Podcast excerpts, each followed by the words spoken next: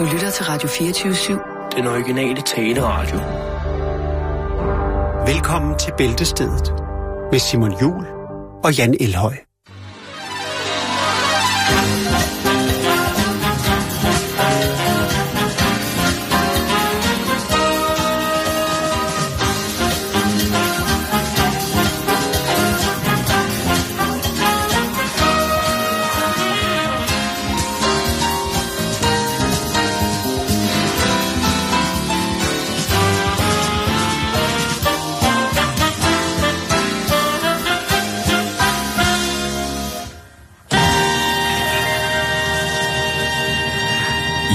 God eftermiddag og rigtig hjertelig velkommen herinde fra i Bæltestedet. Sikke dog en frisk jingle, som Jakes har lagt. Tak, Jakes. Ja, vi anerkender i den grad. Den anerkender. Var... Ja, sindssygt. Den var vild. Det var jo sådan fantastisk. Det var jo sådan en intro til et show, hvor man kan vinde alt i, ikke? Jo. Det er dig, der har lavet TV-Bingo engang. Ja, det har jeg holdt op en succes. Den ville... Jamen, det var det jo. Det var det jo, er du sindssygt? TV2's... Jamen, det kan jeg lige så godt blære mig med. Ja. Det er sådan, at jeg er i dag. TV2 har jo deres eget blad, sådan et medarbejderblad. Der var der faktisk... Jeg tror faktisk, jeg har det derhjemme. Der var der på et tidspunkt forside, hvor der stod større end Kasper. Altså... Christensen? Ja. Og så ved man... Så og lige siden den gang, der er det faktisk gået stødt op for ham og ned og bak for mig. Det siger det bare. Men det er fordi min telefon er... Men så igen, samler du mig op i rendestenen og siger, hvad med at lave noget radio? Jeg tror lige noget for dig. Et aktiveringsjob til dig. Vi kører den igennem jobcenteret, og så får du noget tilskud, og så kører bussen. Og jeg er også blevet ædru. Men nu skal jeg være fuld igen, og det skal jeg, fordi at vi har fået en anerkendelse fra en dejlig lytter. Ud fra håndskriften at dømme, så vil jeg formode den kvinde, der har skrevet til os. Det lå nede i receptionen til os. Det er ankommet i går, lige efter vi sendte, men vi var hurtigt ud af døren. Ja. Fordi vi ved, at der jo til tider står hober af... Horder af... Samlinger. Realms står og venter på os. Som om, at det var Bieber, vi havde... Nå, her står altså, kære Jan og Simon, velkommen hjem. I har været savnet. Nyd en dejlig mandagsbajer med autoren. Knus fra en fast lytter. Og der er altså to lækre øl i en fin lille kurv, det synes jeg. Altså, ja, det er godt. Det er som om, det er mere legitimt på en eller anden måde, når øl ligger i sådan en fin anlagt. Så er det festligt. Kurv, alt kan være alt. Jan, det er jo det. Altså ordet gavekurv, det begynder jo først at få mening for en, når man har rundet, når man er tæt på og har været halvvejs gennem livet, ikke? Jo, og man kan jo faktisk, når man får en kurv, kan man jo gemme den og give den videre, og på den måde skåner miljøet, og altså... Jeg plejer faktisk, når jeg får noget en kurv af min mor, så plejer jeg at give den tilbage til hende. Fordi jeg ved, hun gemmer alt. Altså, hun har alt. Hvis jeg spørger hende om et eller andet. Kan du huske den der, jeg havde, da jeg var lille, jeg legede med? Siger, nå, den ligger op på loftet. I en kurv. I en kurv. Nå, men det er altså Tisted Bryghus, åbenbart, etableret i 1902, som har kastet sig over en havtorn. En gylden lagerøl. Aromatisk og læskende.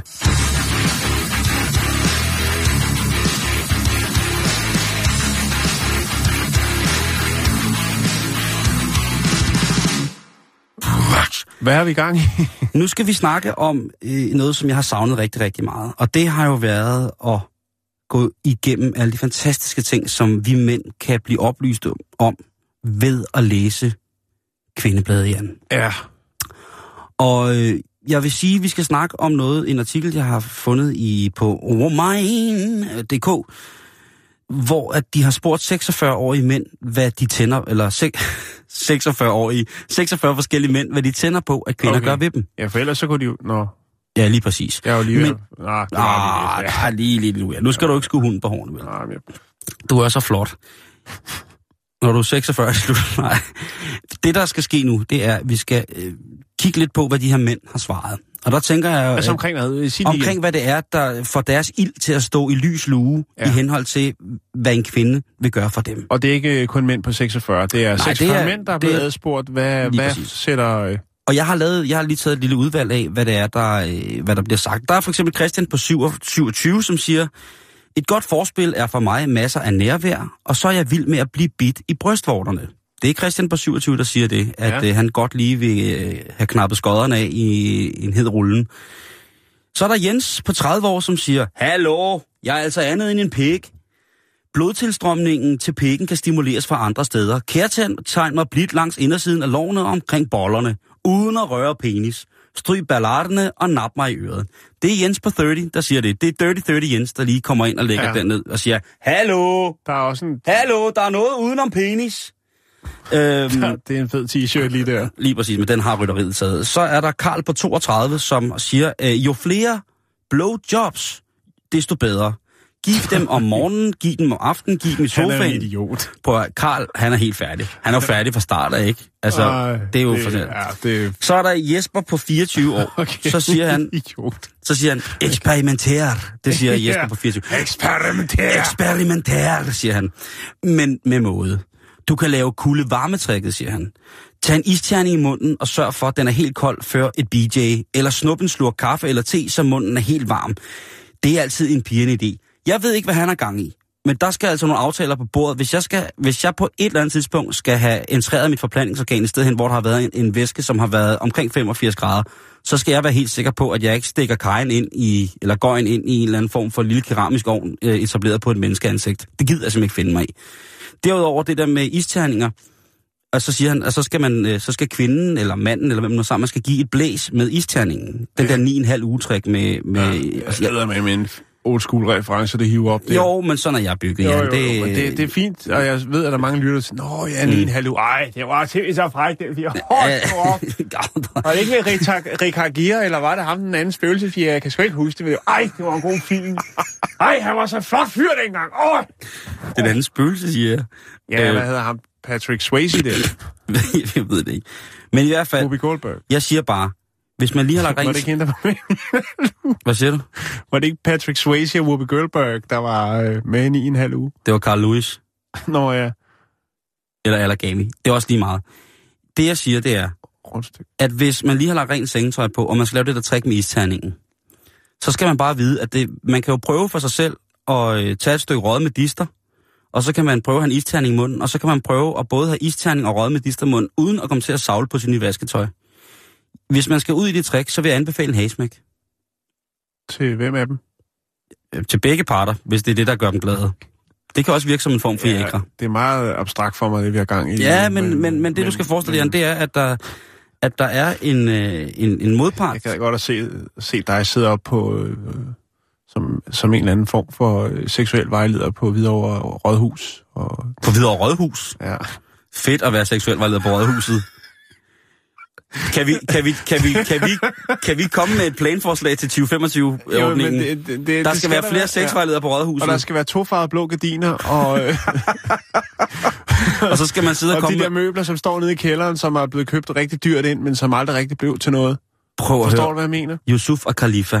Det kan godt være, at I kan komme ind i, fordi I kan klare jeres danskertest. Men nu skal jeg fortælle mig, hvordan I kan lave noget eksperimentalt.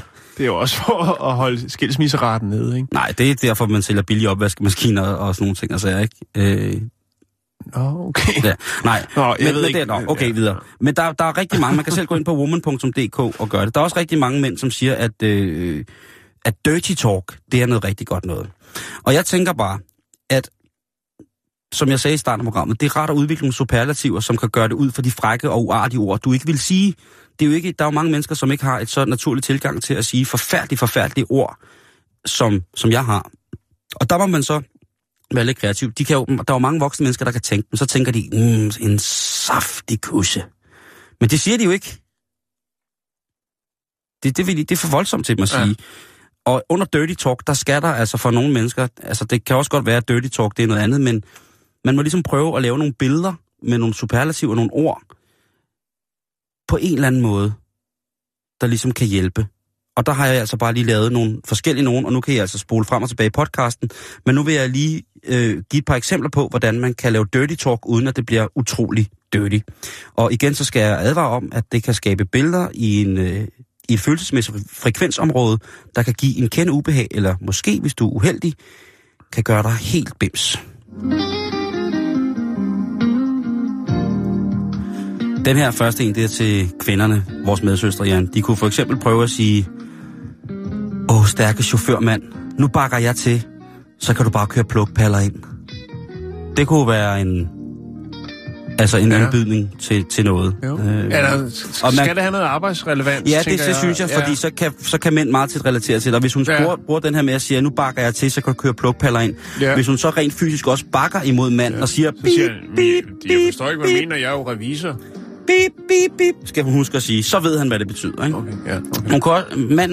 Kvinden kunne også sige til sin partner, mandlige partner, har du ikke lyst til at bruge mig som et par lange underdrøn?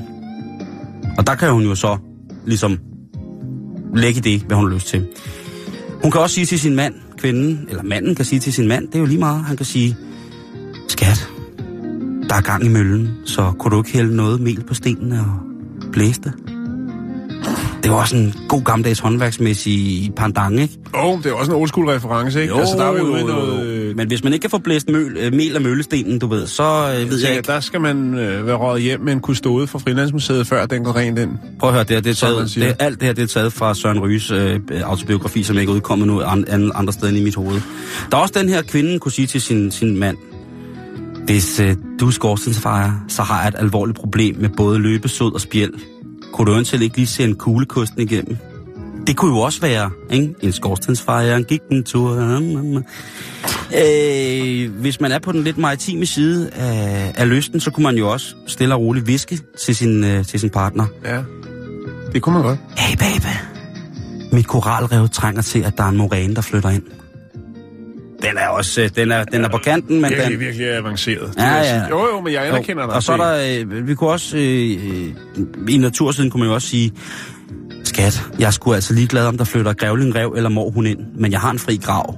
Der kunne man jo også ligesom få... Med flere udgange. Med flere udgange, ikke? Altså, der er muligheder. Den mere, altså hvis vi går over en lidt mere hård, hvis vi hæver, hvad kan man sige... smertetærsklen, så kunne man også bare hårdt sige til sin mand, i aften, der skal du forsere mig. Jeg skal forseres. Forsere mig. Den må han også kunne forstå, ikke? Jo. Og hvis man er lidt sød og rar, hvis man ligesom skal prøve at lukke noget ind, så kan man som kvinde jo også sige, skat, selvom den gamle hegnspæl er lidt mør ved roden, så håber jeg altså stadig, den kan stå fugtigt i et vindstyrke 12.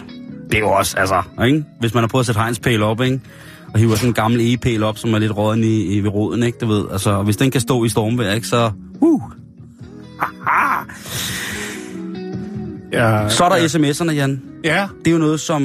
der kan man jo altså bruge virkelig, virkelig... Smileys. God tid på at tænde op.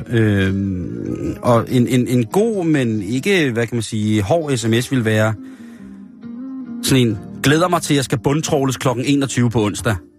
Så ved man også godt, hvad der står på, ikke? Det er meget, altså, hvis nogen er... Jo, det men er, det er jo i stedet for... Det, man kan jo ikke sige, så kommer jeg hen, og så losser jeg dig i fissen. Altså, det er jo alt for voldsomt. Simon, det er der ikke nogen, der kan være tjent med at få at vide. Der er også noget med, at jeg glæder mig til at hænge valgplakater op på lygtepælen. Den kunne godt florere i ungdomspolitiske organisationer.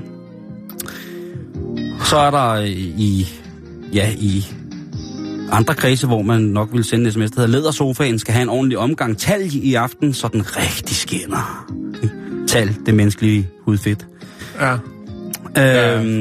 I kredsen over folk, der ligesom pedeller, så er der, underetagen er som en nybagt, perfekt afkølet ciabatta, kunne du eventuelt lovere mortadellaen? Den fik du ikke, vel? Jo, jeg er med. Jeg tænker bare, om de virker i praksis. Det gør det! Underetagen er som en nybagt, perfekt afkølet ciabatta. Kunne du eventuelt ikke levere mortadellaen? Jo. Skudti. Fraglejen, nu kommer jeg. Så er der de kreative. Ja. Og det er den, hvor jeg tænker, den kunne godt blive brugt i aften. I tager den bare, kære lytter. Hvis man lige siger til sin partner, hvis jeg underkomposterer mere anaerobt, så selvansender jeg min kompost. Den skal vendes. Ah. Så står Søren Ryge altså med helt stift riveskaft bare og venter på at rive oilskinsjakken af og tvære pipen ud i masken på dig. Så er der også en, der hedder, der er rotter i modningskælderen. Kunne du ikke kigge forbi med fløjten og spille dem ud? Der er vi ude i noget eventyr. Ikke? Rotter i kælderen, fløjten, spille dem ud. Den er næsten giftig, ikke? Så er der den her for de lidt mere eventyragtige. Hej skat, Hodja fra Pjort har taget flugten fra restepladsen, og hans flyvende tæppe ligger i bundkarret. Kunne du sætte en prop i? Der er vi ude i... Det kunne godt være en asiatisk partner, eller en mellemøstlig partner, man havde der, ikke? Slange, tæppe, yes. Du ved, stor turban og hånden i flasken og sådan noget. Så er der den her. Der er flere. Ja, der er den sidste. Var den er 146? Ja, der er den her. Den hedder... Hej skat. Jeg har 3 retter mad. Chokolademus. Stegt flæsk. Hvad siger du, Iron Man? Er det i aften?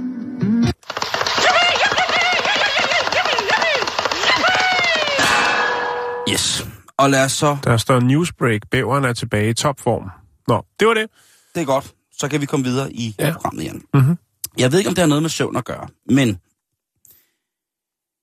Nogle mennesker er jo født med mørkere render under øjnene. Og hvis man ser nogle personer, som har... Eller en god ven... Man er vel ikke født med det? Det er noget, der kommer med årene, tænker jeg. Jo, men der er også nogen, som har helt naturligt mørkere hud.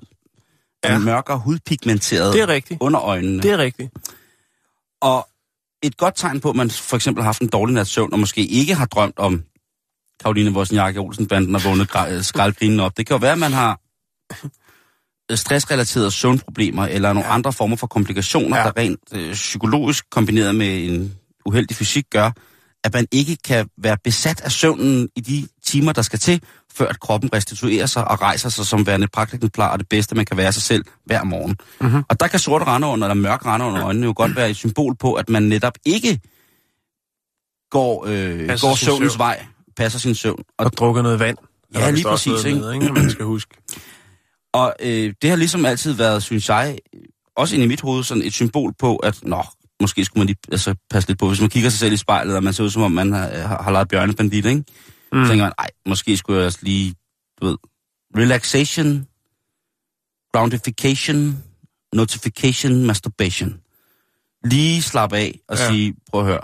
Og hvis man ser sine venner og veninder, så vil man også sige, er du okay? Altså hvis du kom en dag og havde helt, hvis jeg kunne se det ikke, fordi du havde været op og slås med en opvaskemaskine eller andet, og fået, 2 store sorte render, og så tænkte, er der noget, jeg skulle gøre for dig? Skulle jeg komme ud og lave mad til dig en vitaminpille? Lige præcis. Ja. Har du husket at spise torskelev? Men det er jo en klassiker. Jeg sidder lige og tænker, er der nogle kendte danskere, hvor man tænker, de har de der klassiske render? Jeg kan ikke lige komme i tanke om nogen. Der er jo Anders Fogh, han har poser. Ja, det er ligesom Sebastian, ikke? Jo, det er rigtigt. Men det er jo altså hos Anders Fogh, der er det jo indebrændt homoseksualitet, der ophober sig under øjnene. Og hos Sebastian, der er det jo simpelthen... Kreativiteten, der ligesom bliver gemt som en hamster. Ja. Ja. Men det ved du. Eller, det tænker jeg, Knud, han er rigtig god, men stadigvæk, det er jo igen, når der er så meget godt at give af. Men hvad, er det noget, du vil uddybe? Hvad er det med de sorte render under øjnene? Hvis man lider af kroniske render under øjnene, så kan det rent faktisk godt være, ikke fordi man sover dårligt eller noget, det kan faktisk godt skyldes allergi. Ja. Det er sådan, at den hud, vi har lige under øjnene, den er utrolig tynd, og den er faktisk meget tyndere end mange andre steder. Det giver rigtig god mening i forhold til, at et blink med et øje, det er en af de hurtigste muskelreflekser, som vi har i kroppen. Det der med, at det er jo klart... With the blink of an eye. With the blink of an eye. At den ligesom ikke skal være så tyk, før den ligesom kan reagere så hurtigt. Og for eksempel så kan sådan... Man siger jo til det der med, at have hævet øjne, det er jo også en allergisk reaktion, ikke? Jo.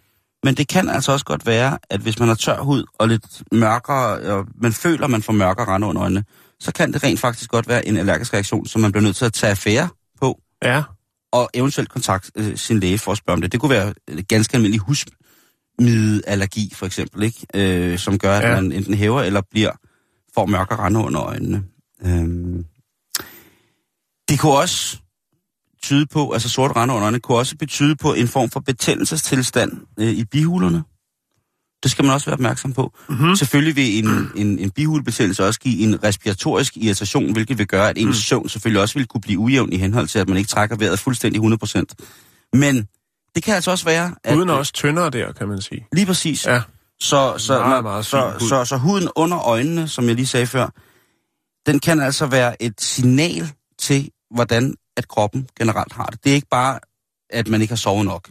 Det kan altså som sagt også være en allergisk reaktion. Det kan være en betændelsestilstand i kapaciteterne i dit kranie, som ligger umiddelbart under eller til siden for netop det her hudlag under øjnene. Og det skal man altså ikke, det skal man ikke kimse af, men man skal i hvert fald ikke bare kun tro, at når man vågner op og ligner en vaskebjørn, at det er, fordi man har sovet dårligt. Det kan også være så meget andet. Ja, ifølge Woman, så kan det også handle om, at man skal sætte gang i systemet. Det kan være, at man ikke går tit nok på toiletbesøg, og derfor så ophober giftstofferne sig i kroppen, og det er også noget, der kan give mørke render under øjnene. Og der kommer vi jo så ind, nu når vi sidder her, to heksedoktorer, og så kommer vi også ind i det der med den naturlige væskebalance i kroppen, i forhold til at få vasket giftstoffer ud, ikke? Jo. Altså, vi skal være, i stedet for, altså hvis du skal på en romantisk date i aften, og du er en type, som jeg, der godt kan lide at anstandsmåle i henhold til, hvad fremtidsudsigter eventuelt kunne indeholde. Kig hende ikke i øjnene, kig hende på huden under. Og derudfra, så lav et fysisk, sådan gennem et tjek, og afvej dine spørgsmål. Er du allergisk? Hvordan er din søvnrytme? Og så videre. Det bliver en fantastisk date, og som man siger, med lidt god mad og en salatbar, som skulle være lukket for et år siden, jamen så tør jeg ved med en aften på flammen. Det vil være fuldstændig fantastisk. Og sidde og kigge hinanden på huden under øjnene. Ja, okay. Men det er god fornøjelse. Lige præcis. Den her ringetone, den tror jeg skal have i løbet af de næste par år.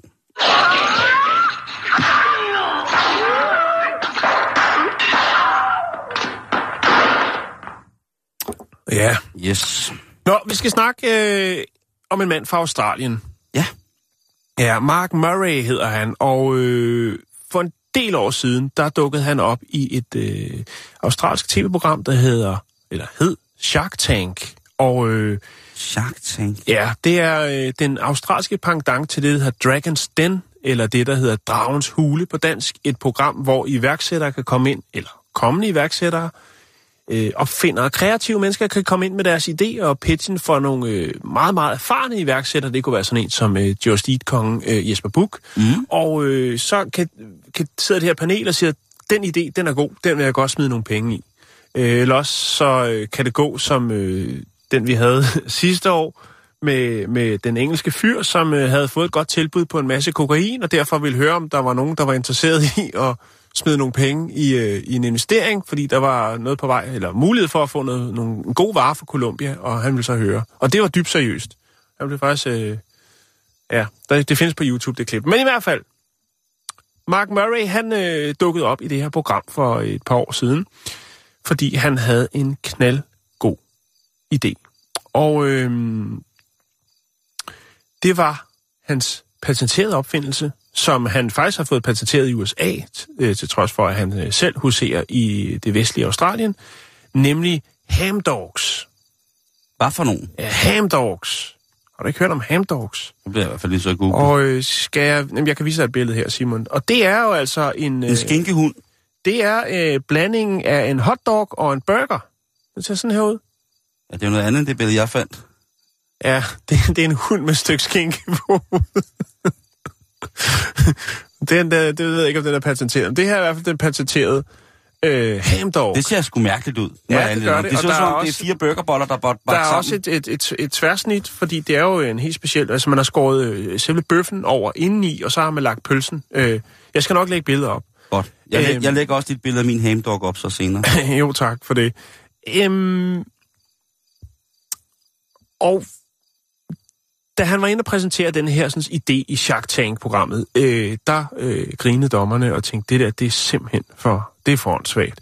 Hvad fanden har du gang i? Hvad har du gang i? Og han havde faktisk også et slogan med, hvor det havde jeg her. Et eller andet sted skal lige se. Det kan være, det kommer her. Det finder jeg lige. Nå, men i hvert fald, så... ville Mark Murray ikke give op, bare fordi han fik et nej. Fordi han tager ikke et nej for gode varer. Derfor har han nu begyndt selv. Han har lavet sig en lille salgsvogn, og så tager han rundt på forskellige markeder i det vestlige Australien, hvor han prøver at få folk til at franchise hans fantastiske produkt, altså hamdoggen. Der er han rundt på messer og andre ting, og der har faktisk været en ret stor interesse for det. siger han i hvert fald. I hvert fald ikke måske for franchise, men i hvert fald for at prøve en hamdog. Og det var altså sådan, så han simpelthen blev overrasket på nogle af de her messer, hvor folk simpelthen stod i kø for at få lov til at smage en hamdog. Og det er han jo ret glad for. Han fik patenteret hamdoggen helt tilbage i 2009. Så det er jo altså noget, der har ligget og spiret. Han har taget patent? Han har taget patent i USA på hamdoggen. Og det er jo nok fordi, at de her ting jo nok oprindeligt kommer fra USA. Ja, det kan måske godt være, men det er i hvert fald der, de er mest kendte, kan man sige. Jeg har aldrig set den der i USA. Nej, ikke den, men burgeren og den varme hund har i hvert fald stor fodslag derovre. Og derfor har jeg nok tænkt, det er vigtigt at starte med patent her. Jeg tror ikke, at et patent i Kina er nok ikke nødvendigt at bruge penge eller energi på. Nej. Party in your mouth er hans slogan for hamdoggen. Det er kraftigt et sjovt slogan. Men det og også... det fik altså også dommerne i Shark Tank til at trække lidt på smilbåndet. Jeg har fundet YouTube-klippet, hvor han præsenterer produktet samt en anden lille... Men hvad sker der med ham nu så? Altså nu har han fået patentet og ruller lortet. Hvornår kan jeg få en hamdog ned i Fakta? Jeg ved det ikke. Altså man kan sige, nu har han jo startet de små og håber på, at nogen vil franchise produktet. Så historien er jo bare det, at han er jo en mand, der ikke giver op. Det er allerede tilbage i 2009, han tager patentet. Han dukker op i det her sådan, Shark Tank-program, og der siger de nej, men nu tager han sig selv rundt med sin lille hamdog-vogn og skubber dem over disken, de her hamdogs i det vestlige Australien. Det er jo bare... Altså, der er jo mange lag i det, Simon. Jeg tænker, han giver ikke op. Og hamdog er vil nok nogen mene et vanvittigt projekt, men også et interessant projekt. Jeg synes, det er godt gået. Jeg skal nok lægge nogle billeder op, og hvis vi lige skal sådan præcisere, hvad der er i, så er det jo... Det er nemlig det, der er i det, Simon. For det, der er det specielle i det her, det er jo brødet. Altså, bøffen, den er jo rund, pølsen, den er lang, som man siger, og så er det jo skåret igennem, og så ligger pølsen sådan på tværs igennem. Men det er bollerne, der er de dyre, Simon. Fordi der findes ikke nogen maskine, der kan lave den slags hamdog-boller. Det ser også de er nemlig de er håndlavet. Og det er faktisk noget af det dyreste ved hele projektet. Det er simpelthen at få lavet de her specielt lavede boller til er jo en tendens, ikke? Altså, hvis der er hænder, der rent faktisk skal røre ved noget af det, som i en forarbejdningsfase i de ting, som vi spiser, så bliver det altså bare lidt dyre. Ja. Alle råvarerne, der er i hamdoggen, de er lokale, og det er jo noget, der er meget op i tiden. Undtagen pickles, som så ikke er fra det vestlige Australien, men ellers tomaterne og salaten og sinnepen og osten og tomatsovsen og majonæsen, det er lokalt. Og jeg synes, det lyder rigtig dejligt, fordi jeg prøvede sådan et produkt, der hed en pizzaburger. Jeg ved ikke, hvem der laver den. Nej, jeg har godt set. Men det var... Er det ikke Dr. Ødger eller sådan noget? Jeg skal ikke nævne nogen producenter, fordi... jeg ved ikke, hvad det var. Det smagte simpelthen... det smagte simpelthen af lort. Hvad havde du regnet med? Jamen, jeg havde da tænkt på at prøve pizza. Yay. Burger. Yay. Kombinationen. Ja. Og så får jeg den her pizzaburger, ikke, som ligesom er sådan en tør frossen krydderbolle, hvor der så er smurt sådan en fuldstændig ukurant tomatsauce på, som minder om et eller andet, der er nogen, der har kastet op, spist igen, og så er det skidt ud, og så er det blevet smurt på en bolle. Så er der kommet sådan nogle, jeg ved ikke, hvad det er, om der var nogle grøntsager, men jeg henledes til scenen fra den legendariske danske kulturskat Blinkenlygter, hvor at Mads Mikkelsens karakter Arne siger til en meget, meget, meget, meget, meget kokaintrængende Ulrik Thomsen, at han skal spise sin pizza, fordi der er grøntsager på alt muligt lækkert. Og jeg ved ikke overhovedet, hvad der foregår, fordi det der, de grøntsager, der ligger på det der, jeg ved ikke, hvor det kommer fra, hvilken smag det er. Vi snakkede om... Jeg tror ikke, producenten ved det. Vi snakkede om nogle stabilisatorer og nogle smagsforstærkere i går, da vi snakkede om... det er rigtigt, ja. Om pølser, ikke? Jo. Og jeg ved ikke, hvad det var, men den pizzaburger, jeg fik, det var simpelthen noget af det tavleste. Jeg ville bruge det som en form for tortur, hvis man skulle afhøre nogen. Og hvis jeg så den der pizzaburger og... Skal afhøre vegetar? Ja, bare mennesker. Mennesker generelt? Var det så slemt? Ja, det der... Når man sætter pris på noget, altså det godt må være lidt slutty. Det gør jeg sgu da også. Sådan en søndag med tømmermænd, der er sgu da ikke noget bedre, end at høvle sin krop i stykker med det der. Men det var så tavligt, at selvom jeg ville ligge med rystende gajolabstinenser, så ville jeg aldrig nogensinde røre det med lille tang. Jeg ville ikke servere det for min værste fjende. Det var simpelthen så underlødigt et produkt, og jeg tænkte bare... Hvordan skal det nogensinde redde mig, at I har misbrugt ordet pizza, I har misbrugt ordet burger. Man kan godt få dårlig pizza, man kan også godt få dårlig burger. Jeg har prøvet det hele. Men når man får noget, der er så dårligt, der indeholder begge ord, det er simpelthen som bespyttet i ansigtet af en gammel ven. Ja. Som man har brugt og støttet utrolig meget økonomisk. Okay. Det er, skal vi have et navn på bordet? Nej, der kommer ikke noget number. Nå, okay, men i hvert fald hamdog, Simon, du skal prøve hamdog næste gang. Du er i det vestlige Australien. Jeg lægger lidt billeder, lidt film op, og så kan man jo sidde og hygge sig med det på vores Facebook-side, som er facebook.com/Bæltestedet.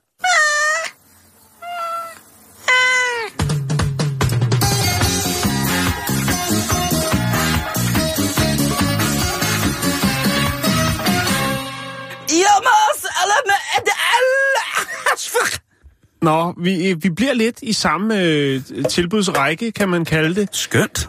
Vi skal snakke kaffe. Og, ja. Det er min indkøbsliste. Ja, det er det. Kælpølser og kaffe. Og jeg lover dig for, at det bliver en god aften, hvis du både køber den pølse, og så napper en kop af den her kaffe. Så er du selvlysende ved 12-tiden. Ja, og er utrolig hård. Nå. Og det er ikke i maven. Nå.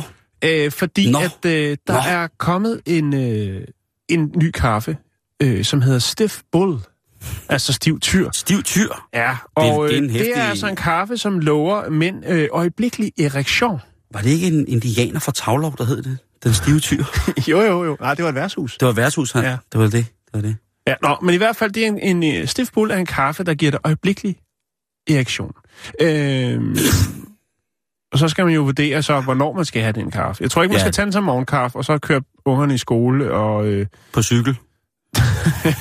Au! Bagerst på tandem. Nej, hvad hedder det? Pisselort. Au! Der er selvfølgelig en del sundhedseksperter, det er der en del af, som kritiserer den her nye kaffe.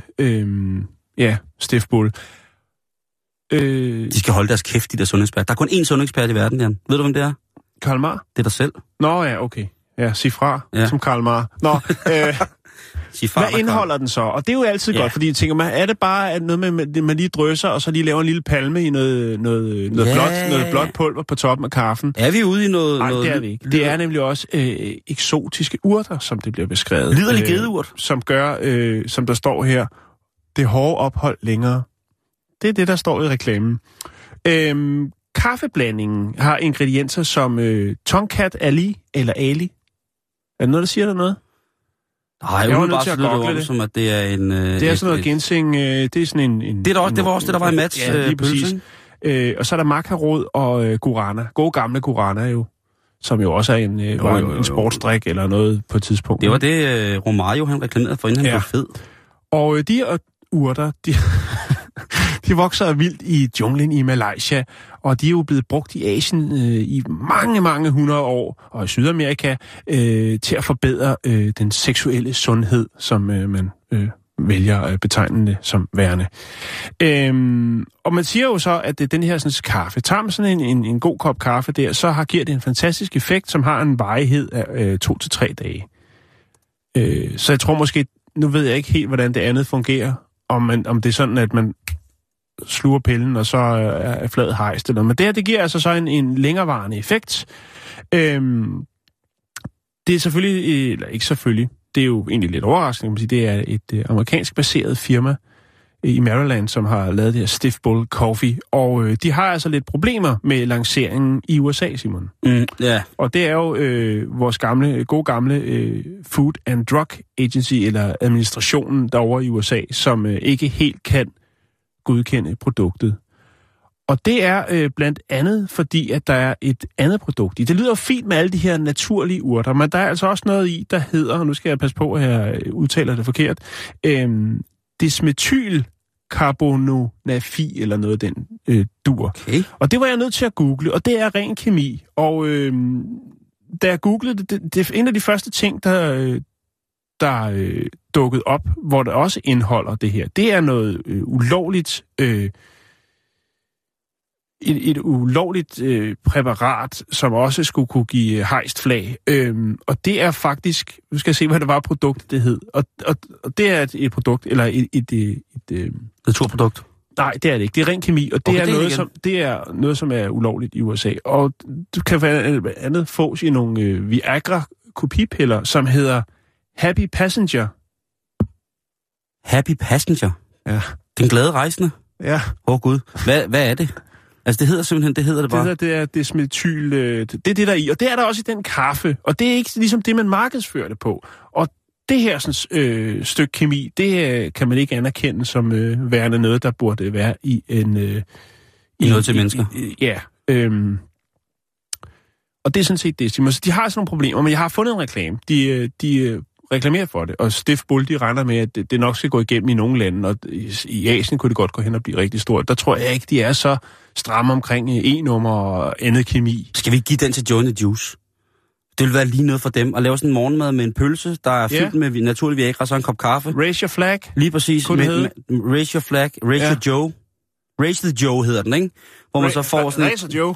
Hvor du så får sådan en kop kaffe med det der i, og så får du sådan en pølse med masser af rød russisk ginseng, og så får du den her dejlige kaffe, som indeholder det. Jeg har fundet ud af, hvad det der gedeurt er. Ja. Det er slet ikke en urt. Nå. Det er et kemikalie. Ja, jamen det, der kan du høre. Eller se. Det er sådan, det er, Simon. Det hedder ikarin. Det havde jeg faktisk hørt om. Jeg lægger lige noget for tid, fordi nu laver vi radio. Så når jeg bagefter skal jeg nok lægge nogle links op, så kan man se reklamen for Stiff Bull, og så for den her sådan, så russiske drengedrømsseng i form af en missilvogn. Tænk på en morgenmad, det vil blive, ikke? Tænk på bagefter, når man så skal... Du får serveret det i sin kampvognsseng. Lige præcis, så skal du ud og kaste op med den bagerste mund, fordi du har fået for meget kaffe, og så sidder du der med helt pivspidsgøj. Og jamen, det er forfærdeligt. Jeg synes, vi har været nok omkring emnet. Jeg synes, vi skal komme videre i programmet. Er det noget, du kan anerkende? Ja. Det sker på nettet.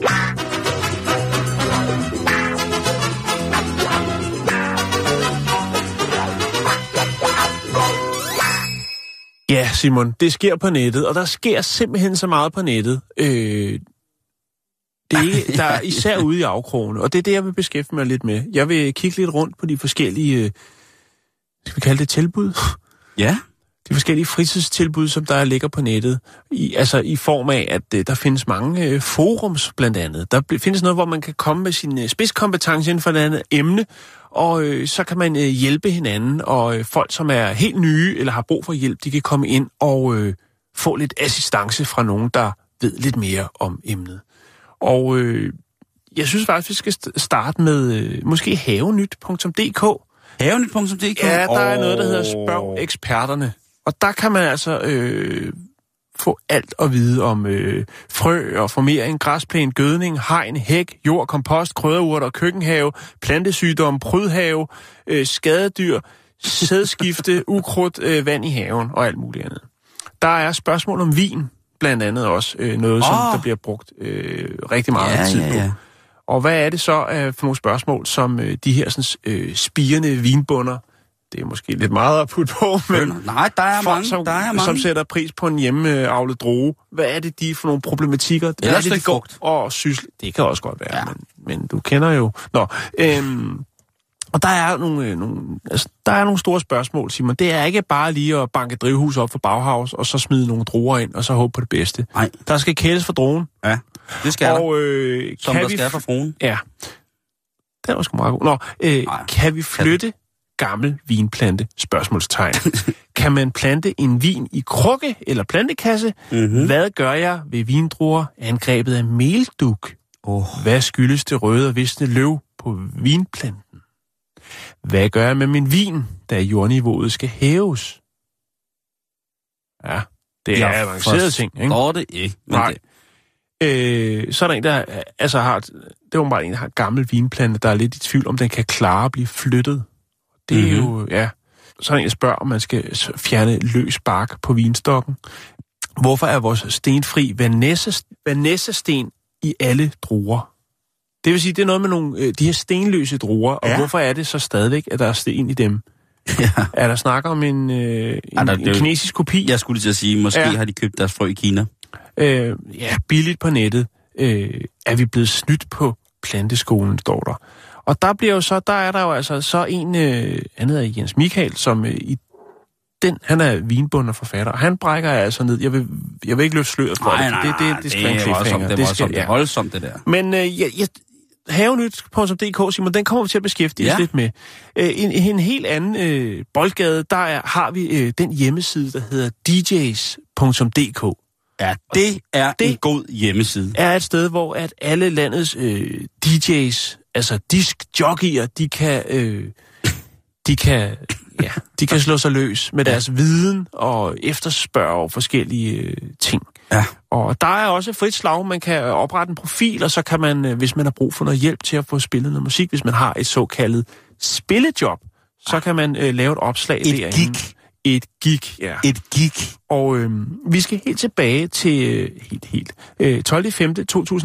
kl. 13.03. Der er Carsten, han har oprettet en profil, og han har brug for hjælp. Nå, nu skal du høre her. En ven holder bryllup. Han vil gerne have lavet 2 spillelister. Format lignede 2 styks playlister i Spotify. Så vi har altså en mand, der går ind på et professionelt DJ-site, og vil have nogle mennesker eller en DJ til at lave 2 playlister i Spotify. Jeg hører dig. Ja. Det er jo et, hvad kan man sige, en del af det at være DJ. Det er jo, at folk gerne vil ligesom have, at man hjælper på grund af sin enten fantastiske smag og fornemmelse for folk og festen, eller måske det modsatte, ikke? Men jeg skal love dig for, at DJ'sne, de føler sig krænket, Simon, fordi at Spotify, altså det vil sige, du skal sidde derhjemme og sætte en playliste sammen, og så skal du sende den til Carsten, og så er der ikke mere der. Det er ikke noget med, at du skal ud og spille. Han vil bare have nogen til at lave nogle fede playlister. Det. Og nu skal du høre jer, for der skal laves 2 playlister. Den ene skal være en diner optempo, cirka 1,5 time. Der er jo andre gæster i restauranten, så vi kan ikke sætte den på for tidligt. Han har altså tænkt over tingene. Tænker, at den samme playliste kan køre sammen med dessert og kaffe. Så er der playliste nummer 2, afterparty, cirka 3 timer. Musik med både... hvad står der? Nå, musik, der både går som dans, og som kan nydes fra bordet af. Så selvfølgelig en række, nu må jeg bare op og danse numre. Yes. Målgruppen, det er sådan 40-50 år. Det vil sige, som han skriver, det er stadig folk, der er lidt med på beatet. Ikke noget ho-musik, parentes Nick og Jay. Begrænset dansk musik, klassikere med Bowie, Prince, Michael Jackson osv. Nogle fede hits fra tiderne, 80'erne, 90'erne og 0'erne, krydret med noget nyt. Det kunne være Bruno Mars eller Robin Thicke. Så skriver han, international bryllup, ingen danske sange, afregning 500 kroner. Ja, der skal han nok have fat i en, der lige er startet, og synes, at det vil være dejligt. Jeg tror, vi snakker om at lave en playliste, som han så kan bruge. Altså, du skal ikke engang ud og fysisk spille. Du skal bare sidde derhjemme. Og der så skriver han lige deadline 23. maj. Ikke? Ja. Så er det jo, at tråden ligger derude hos alle DJ's'ne. Så kan de jo tage stilling til, om det er et job, om de vil lave 500 nemme kroner der. En plov og sgu en plov. Og Lars, han er på banen, og det er han allerede. Skal vi se, det er han 34 minutter senere, så er Lars ved at byde ind til Carsten omkring det her job. Og han skriver, fordi han har selvfølgelig, noget faglig stolthed. Og han skriver, jeg kunne aldrig finde på at tage sådan en opgave og lægge navn til den. Og der tænker jeg også, det ville også være mærkeligt at stå og præsentere en playliste på Spotify og sige, at det er DJ Lars, der har lavet det. Men nu skal han passe på, hvad han siger, ikke? Fordi hvis han lige pludselig blev så stor en DJ, som for eksempel DJ In The House, som det nok kun er mest mig, der kender, og mine nærmeste venner, eller DJ David Guetta. Ja. Ved du, hvad David Guetta tager for at lave en playlist til et bryllup? Jeg tror, det er lidt mere end 500 kroner. Jo. Og der bliver, altså, så på et eller andet tidspunkt, så vil det måske være... Og så kan Carsten sige, at det var mig, der fandt Lars. Det var mig, der fandt DJ Lars. Det var mig, han lavede den første playlist. Lars Guetta. Og den kan I få lov til at købe, den playlist, og så tjener Carsten også penge på det. Ja. Jamen, det. Jo, men altså, han... Han skriver her, Lars, din ven har en fejlagtig antagelse af en prædefineret liste, at den kommer til at fungere, da det nærmest er 100% chance for, at det gør den ikke. Vi snakker altså om en erfaren DJ Lars, a.k.a. retrodj.dk. Du ved ikke på forhånd, hvilken retning festen den vil gå i, og hvad der vil virke den pågældende aften. Derfor kan du ikke lave en playliste, der virker. Og det er så rigtigt, som det er sagt. Og det, Simon, du spiller jo som DJ. Ja, det gør man skal jo have... Jeg har lige fundet nogle playlister, som jeg har haft med til bryllup. Ja. Og så kan jeg da lige... Men vi må ikke lige sige noget. Jo, endelig. Det er jo ikke bare sådan, at man laver en playliste. Fordi det er jo noget med at fange en stemning og bygge en stemning op. Så det hele slutter i et brag, hvor dansegulvet er fyldt, og så tynder det jo ud efterhånden, som folk har fået for meget at drikke og er blevet forpustet, og der er kommet for store pandekager under under armhulerne, og så takker man af. Så man skal jo bygge op og bygge ned. Er det ikke rigtigt forstået? Jo, det altså... og så har Lars jo nok ret i, at det kan man ikke gøre, Simon. Man kan ikke bare lave en playliste og tænke, vi skal bare noget Prince og Michael Jackson, og vi skal have lidt dansk, men det skal ikke være for meget, fordi det er et internationalt bryllup. Og så videre, så videre. Selvom der er tænkt over det, så er det ikke sådan, det fungerer. Er det rigtigt? Ja, du er fuldstændig rigtig. Altså, jeg har jo et nummer, som jeg altid starter med til bryllupper, eller til, når jeg er ude og spille til sådan noget. Det er sjældent, jeg tager ud og spiller til bryllup, det vil jeg lige have lov til at sige. Men man har da tit nogle gange gjort det for nogle gode venner. Og jeg kan da... skal jeg lige se, om jeg kan få det frem her, det her nummer? Så kan du da lige gætte på, hvad det er. DJ Ötzi?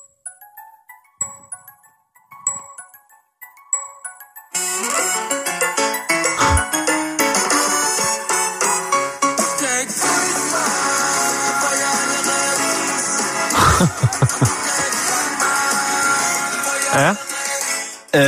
Og det er jo... Det er Emil Stabil i en eller anden salsa-udgave. Det er Nikolaj Koppels remix, salsa-remix af Allerede Is med Emil Stabil. Okay. Og det er mega fedt. Jeg har aldrig hørt før. Det er så fedt. Så har jeg også den her med til, da jeg spillede til bryllup sidst. Den kan man også lige, hvis det er, at man ikke...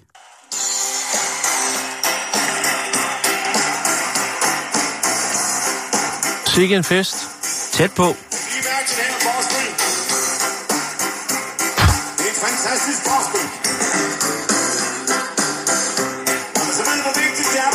Jeg spiller hele forspil. Ja, det er langt forspil.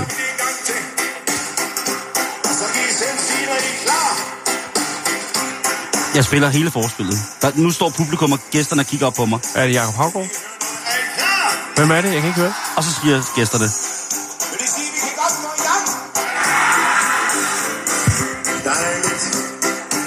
De står og kigger gæsterne. Nu går de.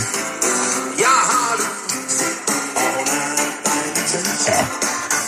Det er jo altså, hvorfor går Louise til bal med Bamse i en live-version. Ja. Den virker jeg, for dig. Den trækker fuld hus. Og så, det skal jo være hyggeligt at spille til et bryllup.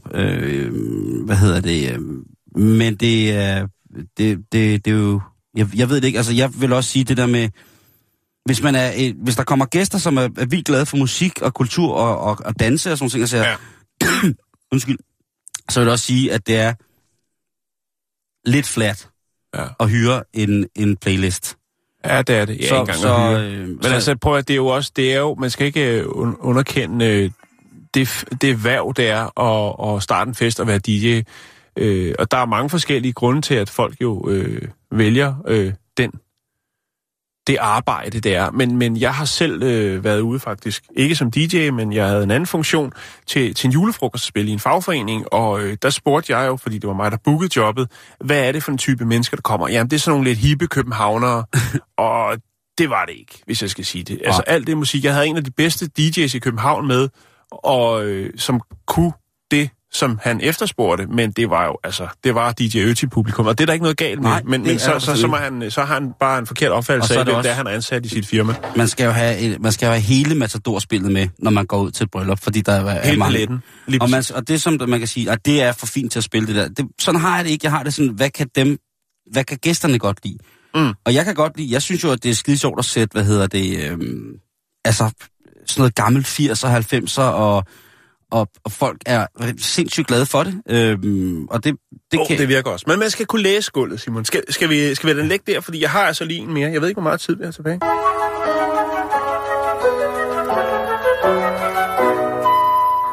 Og i smør og sukker kommer han en halsnes ægte blommer, som han rører ud i gryden med 1 kilo hvedemel.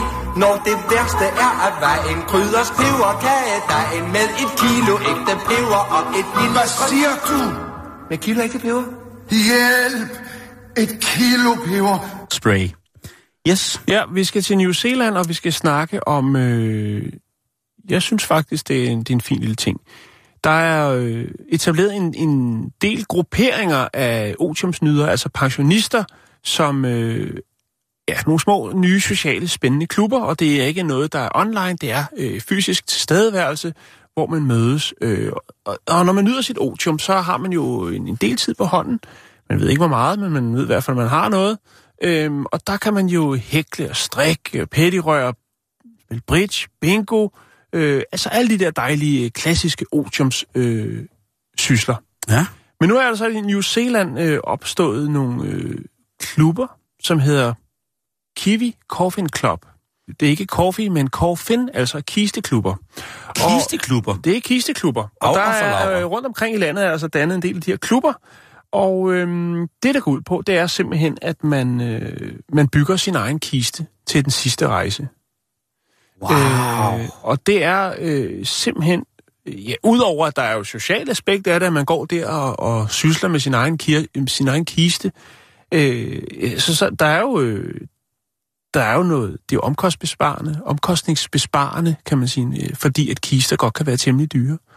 Og hvad er noget hvad kunne være smukkere end at komme herfra på en sidste rejse i noget man selv har kreeret, ja. som man tænker, sådan skal den være. Den sidste etværelses med låg, den skal have havudsigt, og så kan man gå i gang med at klippe ud af nogle forskellige rejsemagasiner, ja.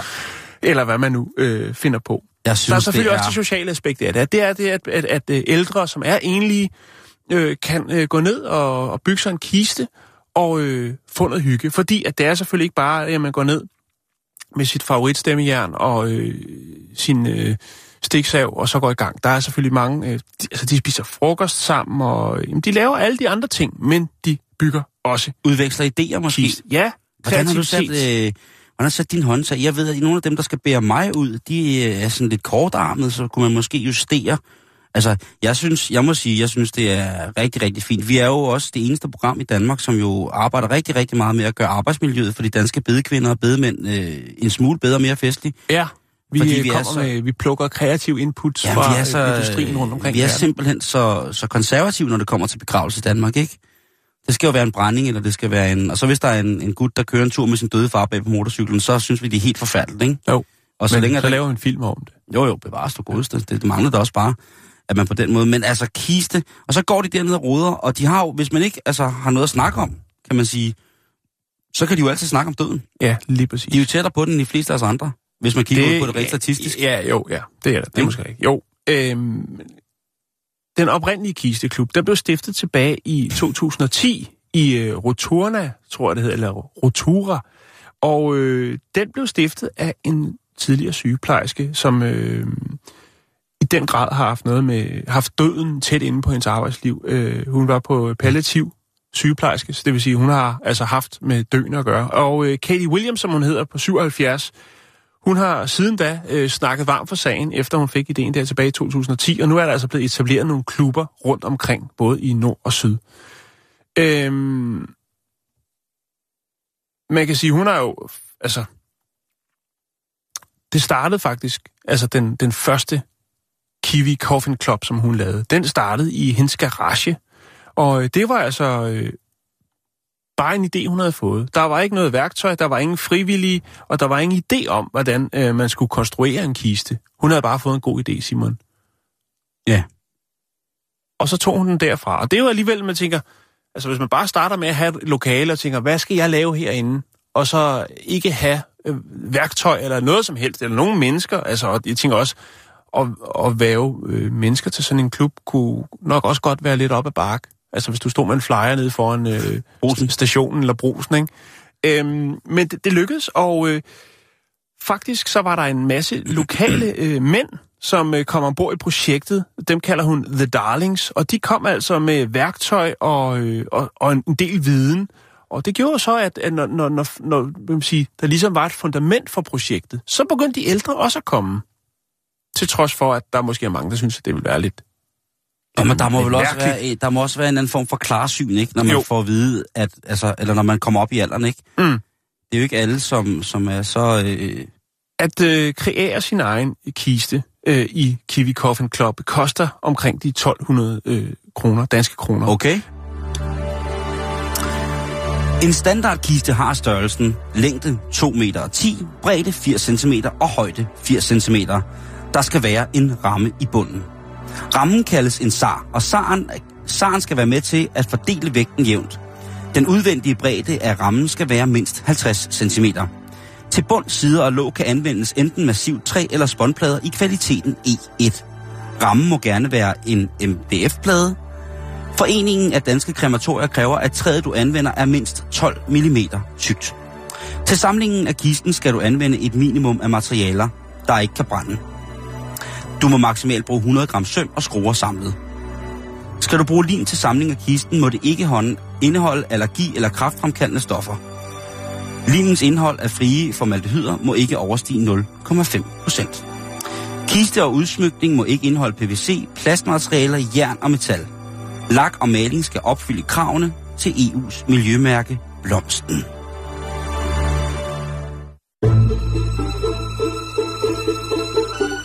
Du lytter til Radio 24-7. Om lidt er der nyheder.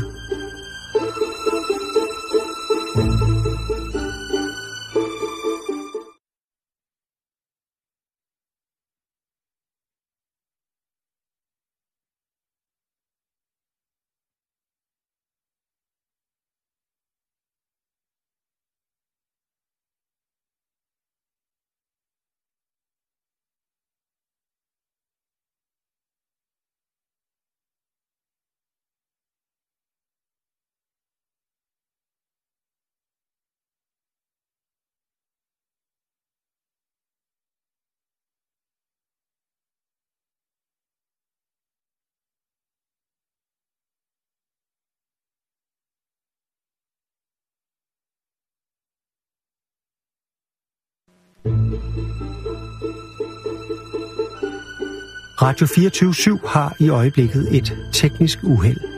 Vi arbejder på at finde fejlen og vender tilbage til det annoncerede program så hurtigt som muligt.